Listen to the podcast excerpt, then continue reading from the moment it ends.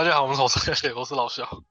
我邪王啊，我是阿吉。好，今天我们很快再接续上次的故事啊。不要。好，那我们就这次也是接上次故事。就是地理大发现后，谁成为第一代霸主？就是西班牙嘛。没错。西班牙当时是中南美洲抢劫，抢来的金矿，让它的金矿的量占了全世界当时的八成，简直就富起来了嘛。然后当然也遇到了第一次的人类几千年来第一次遇到社会上的通货膨胀。虽然那个通货膨胀持续了一百年，才让那个日常用品上涨了四倍，农产品上涨五倍，可是这种事情在以前还是没有遇过嘛？因为以前的时代基本上大家都没什么生产力，没有工厂，那种田又只能种那样东西，下个雨。可能下太大一点就家毁人亡了。靠抢劫得来的财富，让整个社会有了新的共识，就是五六百年前到现在都持续在做的事情，就是说，其实通货膨胀会刺激人类的交易需求，因为整个社会一定不会让通货紧缩发生，一定政府一定会刺激的通货膨胀，一定会适度的让通货膨胀。何况当财富又会急剧增加的时候。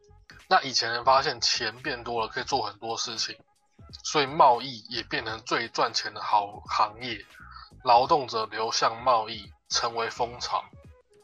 好，那从西班牙开始讲，如果把目标定为出门抢劫，一直抢，其实也是不行的嘛，因为必，因为这个世界不可能靠抢劫存在啊。但是怎么说呢？其实以前的人很常抢劫，在当时啊，地租和工资的减少，使得西班牙人更热衷于什么海上探险嘛。嗯。而这些人，其实在当时哦，抢劫是最有上进心的一群人。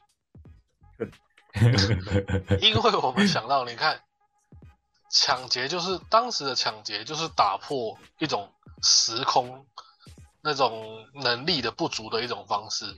啊，我我抢很多人的，那我就可以更快累积到东西啊，对不对？甚至当时抢劫的那一批人出外探险，又探险又抢劫那一批人，还是西班牙人的中流砥柱。可是太多人当强盗的话，本土经济也会衰落嘛，因为人就单纯单纯就很简单，人变少了。我们聊一下价格革命和贸易兴盛。不一定会导致国富民强，虽然会让国家社会动起来嘛。因为我们都知道后来历史，就是西班牙当时是最有钱的，可是后来被最穷的荷兰给取代了。那为什么呢？贸易发达只是一个国家变强的一件手段，可是真正的的条件是什么？要有人能保护你的财产。嗯，不然你也是白抢了。那谁能保护你的财产呢？其实到头来还是国家，就是社会就是一个有一个运作的方式嘛。因为如果国家不保护你的财产，那你不管抢多少或是赚多少，都会被别人占便宜啊。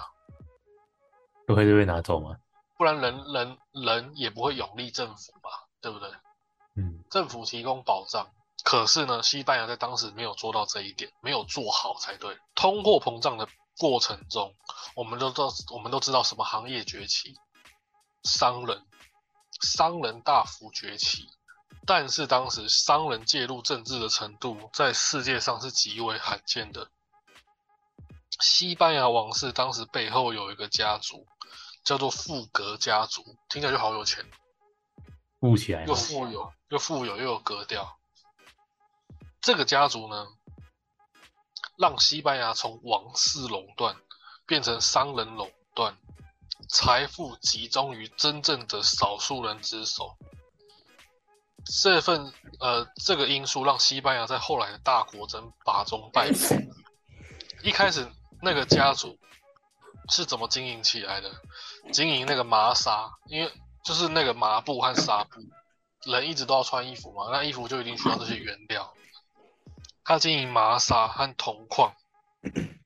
那西班牙整体国家有钱之后，有钱的国家就会怎么样？就会对外征服嘛。那这个家族也开始对王室借贷，王室国王胜利了要继续胜利，失败了也会想要翻本嘛。总而言之，那个家族就一直向王室借贷，让他的权力架构越来越大。那这个家族有钱，那王室也不可能说白白就跟一个家族一直借钱嘛，家族也会跟王室要条件嘛。他这个家族也很屌，他就要了什么王室的条件呢？他要了他的矿山、农农地和庄园。哦，那那不 全全都要吗？对就基本上在当时社会的条件下，那个家族也把一个国家给掏空了。说占据也不为过。那什么东西都给你拿走，民间的信贷资金是不是也变少了？因为民间有时候也是会有一股力量的嘛。嗯，而且王室也很屌，这个王室也是很不负责任。这王室在这当中宣布了六次破产，我就不想还钱了，那我就破产。我不想还，我就宣布破产，一直宣布。那王室随便都宣布破产，导致这个富格家族他也衰败了嘛？因为本来大家谈好像现在也是所谓的那种财阀和政府会勾结，每个国家都会这样子啊。嗯，只是当政府也不想负责任的时候，财团也会倒掉。所以很麻烦的一点就是说，财团虽然掌握了。社会的资源，但是财团也不能倒。讲一个近代史，就是说，你知道韩大家都知道韩国一九九七年的时候破产嘛？还有拍成电影。对，破产。有，对，整个国家宣布倒闭，然后 IMF，我靠，国际基金组织哦，宣布接管。没钱。国家破产，国家破产的时候，电影都有演出来。应该说，这也算是一种金融的基本知识。国家破产的时候，国家会开始翻什么？翻一个账簿。那个账簿是什么账簿呢？就是整个社业、整个社会的企业账簿。我们都知道，如果你要开公司是要登记的嘛，对不对？如果你有开公司，在网络上打你的名字，也会查到你是什么公司。对。为什么国家破产的时候要开始查账目？因为他要查哪些企业是救得起来的。国家破产，那要跟外面借钱，跟外面借钱投入来，要投入到社会的企业里面啊。那现在。我们讲又讲回，所以现在韩国它那个财阀很可怕嘛，前几大财阀就掌握了韩国八成以上的经济走向。可是韩国那时候也破产啊，他不扶持企业的话，就也没有人办法有重新振作的时候啊，就没有人有工作啊，社会转动不了。那我们讲回五六百年前。本来家族和王室互互惠互利嘛，那现在到他妈到好了，这西班牙王室随便就宣布破产，那富格家族也整个被拖累进去啊！一旦本应属于民间资本的资金被王室给占用了，金融制度就可能成为权力掠夺财富的权利嘛，所以一般人已经没有信贷资金了。他王室又随便借，随便宣布破产，一个国家货币有机会暴增的同时又被垄断，他又宣告没有信用，那西班牙王室是不是就可以开始走向衰败了吗？这当中是怎么样呢？富格家族的势力真的很强大，强大到可以让王室的更迭。被他们影影响吗？结果就是说，抢来的金银财宝集中于王室和商人，那去抢劫的士兵也没分到多少财富。虽然他是抢来的钱，可是抢来的钱也是钱嘛，也符合经济学的经济学的一些要点，就是要点就是说，钱的去处其实只有两个层面：第一个花掉，第二个所谓的投资嘛。那投资里面包含投机还是投到实业，这就是看你怎么做了。西班牙人确实把钱花掉了，可是因为财富过于集中，我们都知道王室最喜欢买什么东西？奢侈品。王室最喜欢玩那些奢侈品，最没用的东西吗？对，王室就是玩奢侈品，才会让大家说：“哎，你看我戴这个好厉害哦”之类的。像玩东方的东西，就是玩丝绸嘛。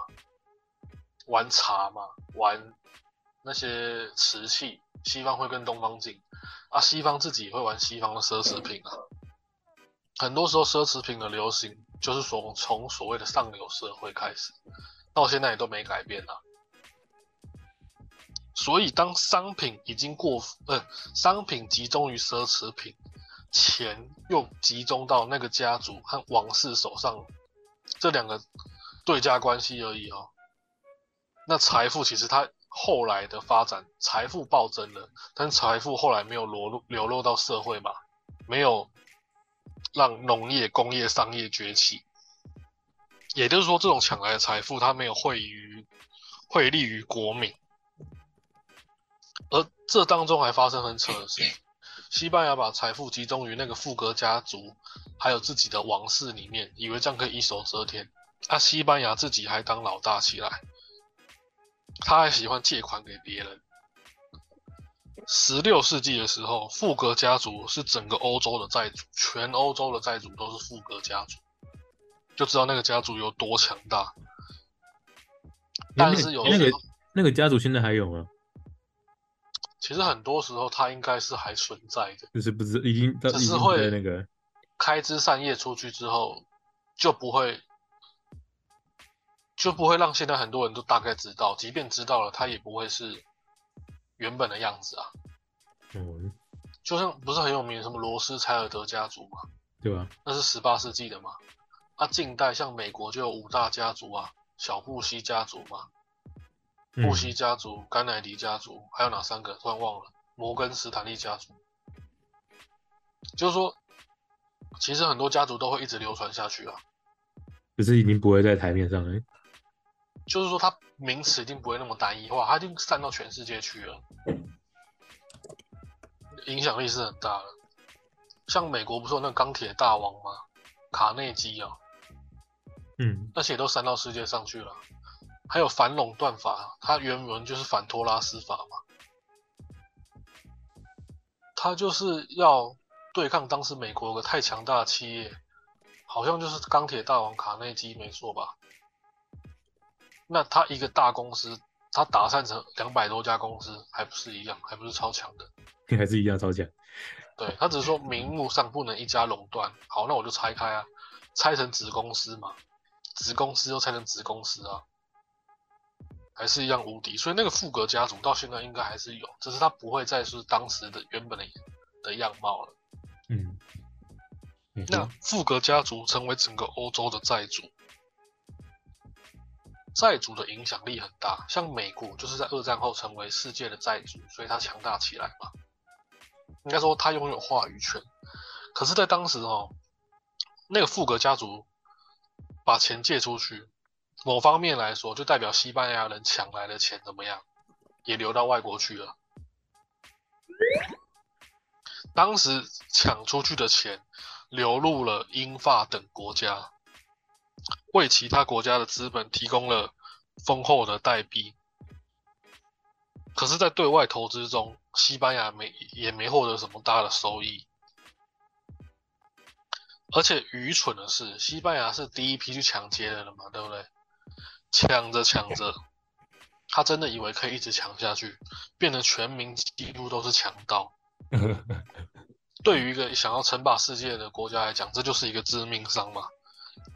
因为当抢劫，抢劫有个问题，就是说一开始阿吉不是问为什么不能一直抢劫嘛？对，因为很简单，这真的是很简单的一件事情，就是说人的时间是有限的。当大家都去抢劫的时候，也没有人留在本土去做那些。农业嘛，工业嘛，商业，等于说更没有人去创造了，大家都抢了就好了。可抢来的不是能让你提供持续生产的一种方式啊！发现新大陆，沟通东西两半球的贸易，开辟新航线，这些都是西班牙当时的创举。而且人类其实在原始的时代，真的就是一直抢劫。虽然不太对，可是别人也不能把你怎么样，就有点像一种弱肉强食。可是，一直抢，抢到后来整个国家都开始在抢的时候，那他本国的影响力，就人人的社会的影响力就降低太多了。而且，真的是好笑的一件事情，就是说，当时在国内最有上进心的人，就全都跑去抢劫了。因为有能力的人才敢出海嘛。虽然当时那时候的人也很夸张，都不知道地球有多大就敢出海，也没什么科技啊、物理的那些知识，和现在比都很是很匮乏的。反而是国家最厉害的人出去抢劫，可抢劫死亡率也高啊。都死光了，不能说都死光了，就是说国家耗了很大批优秀的人。你就想现在国家很厉害的什么什么工程师啦。什么医师啦、律师啦、法官啊，那些很厉害的人，运动员啊，都跑去抢劫。那留在本本国的人，留一堆很普通的人，他们也不能干嘛。嗯，那马斯克变成土匪，那也不是什么好事嘛，对不对？所以抢劫又把财富集中于王室和富格家族。而富格家族和王室又喜欢把钱借给别人当老大，那西班牙就从一开始超级强盛，慢慢开始走向衰败了嘛。在大国争霸的初期，因为你就算有钱了，你还是要跟人家打一下才知道谁是厉害的。他从体制那个时候开始腐败，西班牙的败相就开始出露。还有很简单的一件事情，当你做了抢劫这种很简单的事，别人也会学啊，嗯，对不对？我们都知道哪个国家后来成为抢劫大国，英国也是啊。英国还有那个现在海贼王的讲法，就是那七五海嘛，王室授权，王室授权于海盗，七五海，对，让他们合法抢劫。那一开始西班牙。先得利嘛，他先做先得利。到了十九、十六世纪，十六世纪的中期，大家都会抢了。十六世纪中期的时候，海上已经不太平了，那就所谓大航海时代嘛。嗯，当时的英王伊世，英王女王伊丽莎白一世，就是外号就叫海盗女王。英国的皇家海军就是职业海盗，职业的哦，有牌的流氓哦。而且都去揍谁？有时候有些人是这样啦，对付几个弱的人，可能想要去做，但是其实你还是要从最厉害的人手上才可以得到利益嘛。英国皇家海军就专门去打西班牙人，他们直接抢劫，抢劫抢劫人，嗯，他们那种甚至是抢劫，有时候是耍阴招、守株待兔的那种。他们知道西班牙的航线去探查，哎，英国皇室为什么后有一批人很讨厌英国人？那昂格鲁萨克逊人就是一群臭海盗，而且是臭的那一种。因为当时英国会怎么样？会去打听西班牙的航线，西班牙满载而归之后，哎，我们就来揍你喽，换我喽。英国也当海盗啊，但是他当的是抢别人海盗的海盗，听起来很正常。海盗版就是抢别人的，但是他不是跑去那个中南美洲抢，他直接抢回来的人。那你说回来的人有时候就是那种遍体鳞伤嘛，没有东西打了。所以英国就是海盗里面的败类，专门偷袭的。真的真的有一些有一些人是很讨厌英国人的，包含外国人也会有。虽然外国人人种太多了，随便讨厌来喜欢去都不是问题。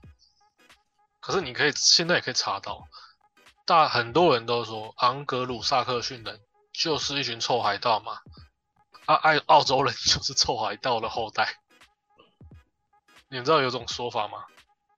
因为澳洲人的祖先就是英国的犯人，英国以前喜欢把那个犯人丢到澳洲去，然后在欧洲海上抢劫欧洲人。那你说西班牙人去抢劫，他抢中南美洲嘛，反正不是自家人嘛，那英国都抢自家人。最快啊，也最有利啊！而且英国还顺便编造谣言，他只他就是专门对付西班牙人，抢西班牙人，然后又编造西班牙人的谎谎言，说西班牙其实王室已经很没钱了啊！就是在一开始的时候就有下这种策略，而西班牙不怎么样啦，西班牙人真的很坏，那富格家族真的很糟糕。反正英国人就是已经不是双管齐下，就是多管齐下。英国人某方面也挺聪明的，要成为厉害的，就直接先打倒厉害的嘛。西班牙人被他们用的灰头土脸，而且要讲到钱本质上的一件事情，钱本质上跟信用，就是跟他的名声是很有关系的。他们就是想把西班牙的钱搞臭，抢人家的钱，还说人家的钱脏啦。英国人当时就是蛮可恶的。对西班牙来讲，那西班牙后来也不忍了，所以西班牙也出动他们当时我们都听过一个名词叫“无敌舰队”嘛。那西班牙也出动无敌舰队，准备痛扁英国。在一五八八年的时候吧，就大概一五八几的时候，西班牙就开始准备要打英国了。那为什么说英国人当时很受人家讨厌？因为英国他他就算开始这么做，可是他还是无在当时无法赶上西班牙，所以英国人都玩什么船？都玩小船。以前的船是这样子，造的越大越稳固。西班牙打海战的方式，很多时候火炮其实超难射到人的，重撞的，直接整台大船撞小船，改拢了。英国人虽然也是海盗，他就跑给西班牙追，所以就是海上就看到一群小船在抢劫，能偷能抢就抢，啊被人家反击的时候赶快跑，海上也形成了一种很滑稽的画面。那英国还做了什么一件事情呢？英国的王室就是伊丽莎白一世，他们他们叫英国的商人把西班牙的汇票给收集起来。收集起来，战争的时候很怕别人收集借据，为什么？因为当时战争的时候，英国根本也打不赢西班牙，英国加起来也只有三十艘小船而已，反正就是在当时当那种小混混、流氓那种的小船。可是汇票的威力就很大喽，英国王室为了打仗，就要开始筹备银两嘛。把能够出战的战舰下降到三分之一，这三分之一已经足够痛扁英国海军了。然后英西虽然这三分之一的数量已经够痛扁英国海军，可是当时西班牙的王室做了一个错误的决定，每一台配备了重五十磅的加农炮，就是再多放大炮，结果无敌舰队的行动变得非常的缓慢。就算张反了，也追不到英国当时的小蟑螂船。于是呢，就是说海上的钱被拖垮了，啊，战力也没有打出来。结果，英国船舰竟然在西班牙的无敌舰队下一艘一艘的跑掉了。这时候，西班牙人还做了跟当时曹操有点像的事情，他把船给连在一起。对哦，还还以为在在演赤壁，对不对？英国人严格讲，当时的船跟西班牙对比不算战舰。虽然当时英国皇家海军会说自己也有战舰，可是它但是就是小船。啊，这些船哈也不约而同的做了什么，你知道吗？小船要怎么打打大船？就是在小船上面放满一堆草料，然后点火冲过去嘛。哦，所以当时西方西方也突然打了一场慢了一千五百年的赤壁大战。哦，他们可能也有听听说这样可以解那个连环船哦。可能当时五百年前他们去翻三国吧，往两千年前的书翻，很奇怪，就是史书上记载的一场。西班牙老大要教训英国可恶的小老弟的战争，竟然变成一场大船去追小船，他追不到小船，被小船后来顺着风向火烧过来撞飞。那怎么办？赤壁之战我们都知道了，大船那边输了吧？没错。所以西班牙就倒了这一次的海战，很荒谬，整个国家都还在很有利的时候，就这样子被弄倒了。舰队虽然只有三分之一啦，可是也算是一种重创，因为打仗的消耗是很大的。别人用那么简单的成本就杀伤你一个三分之一的军队了，而且经过一场战争，英国后来就控制了一个叫多佛海峡的地方。嗯，那控制了海峡之后怎么办？继续抢，继续抢西班牙舰队。反正英国船很便宜啊，用便宜的船去抢厉害的船，啊，厉害的船追过来的时候，再开始跑嘛，跑给他追啊。嗯。所以西班牙这时候也陷入很烦恼的一个情形。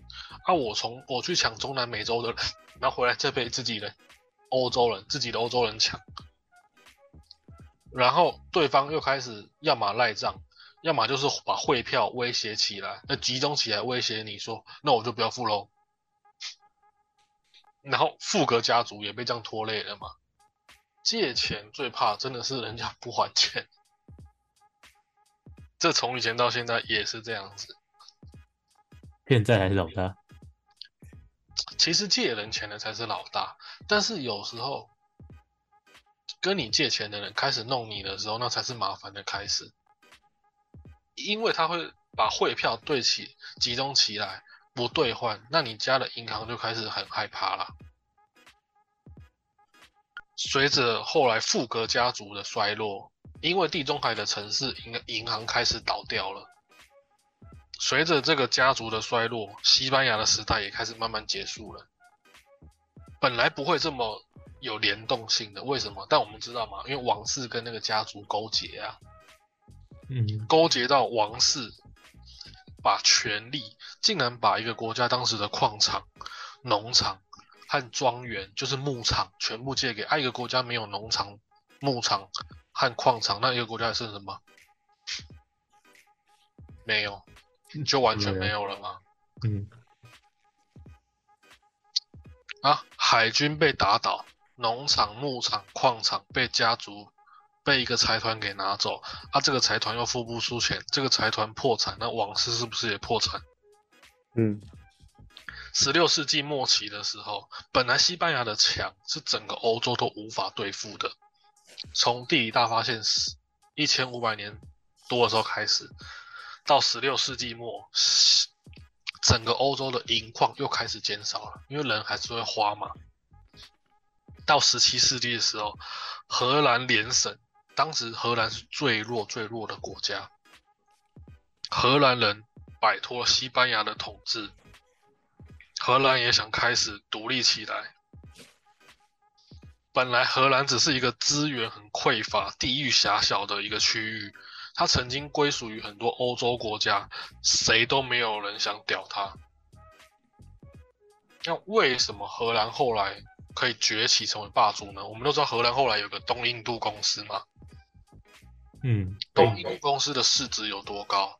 在三百年前、三四百年前，它的市值是现在苹果的五倍，这这三四百年你可以赚成这样子哦。荷兰他就做到了，那荷兰是怎么做到呢？我们讲完西班牙之后就讲荷兰，我们下次再告诉你。观众给我按赞、订阅、点阅，什么分享。哦，今天西班牙这个崛起到溃败、溃败、毁坏的一个症结点和过程，就先分享到这里。下次就讲荷兰。大家拜拜，好，拜拜，拜拜。